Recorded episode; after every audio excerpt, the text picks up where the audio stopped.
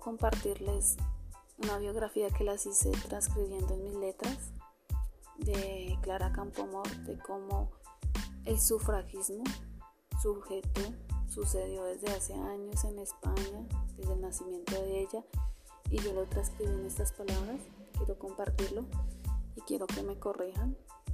Eh, es un punto en el que quiero hacer sentir mis escritos en otra forma.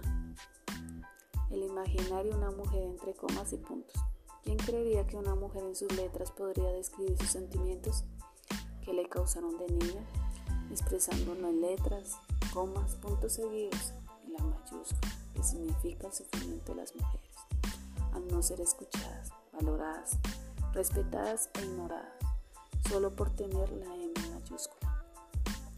Pasan los renglones y van creciendo, cada una de las comas, comiéndose las letras, esperando que llegue el punto final de esta historia. Pero nada termina, los conflictos entre puntuaciones siguen llegando, las comas se reúnen a reclamar, protestan, ¿por qué seguir? ¿Por qué no gritar y decir punto final a esta situación, a esta historia que estamos viviendo como mujeres? Sigue creciendo los textos, con dolor, con reclamos y muchos lo ignoran. Encerrado comas, puntos seguidos, esperando que llegue el punto final, el que da final a esta historia, el que considera darle un valor a la M como mayúscula y como minúscula, enfrentando el dolor, la discriminación, la desigualdad entre letras.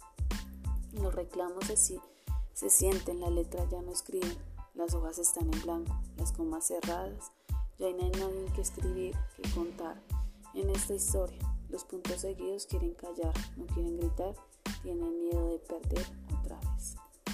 Llega el libro como nuevos mensajes que nos cuentan que la coma gana derechos, votos y oportunidades para darle para las letras M. Las que siempre inician con una nueva historia, con nuevos cuentos. Por fin, un punto final de esta historia.